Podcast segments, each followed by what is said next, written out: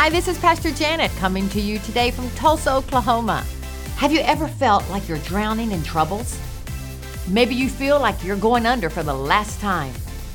You're not alone. God has a life jacket for you called the Word of God. And just one word is enough to pull you out of trouble. If you're facing some winds and waves in this life, grab hold.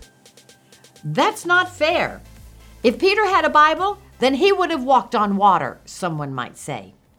First of all, Peter did have God's word, and he did walk on water. Jesus said, "Come." And every step Peter took, he took on that word of God. Think about it. It only took one word from heaven for Peter to do the impossible.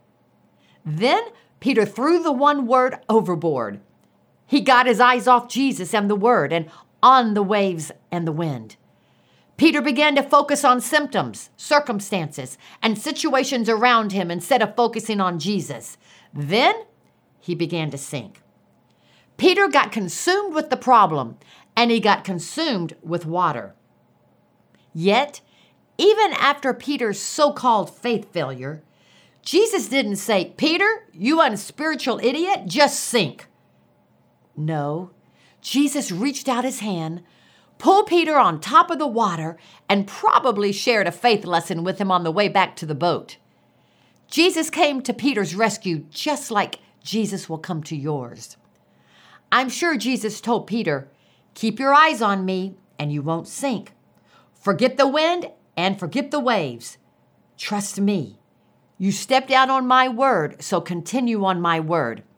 I would never lead you where I cannot protect you and provide for you." Jesus is saying the same thing to us. Just trust me.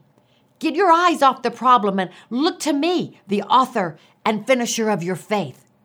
Pour out your praise on him until you recognize that he is greater than any problem. Begin to say, "Problem? What problem?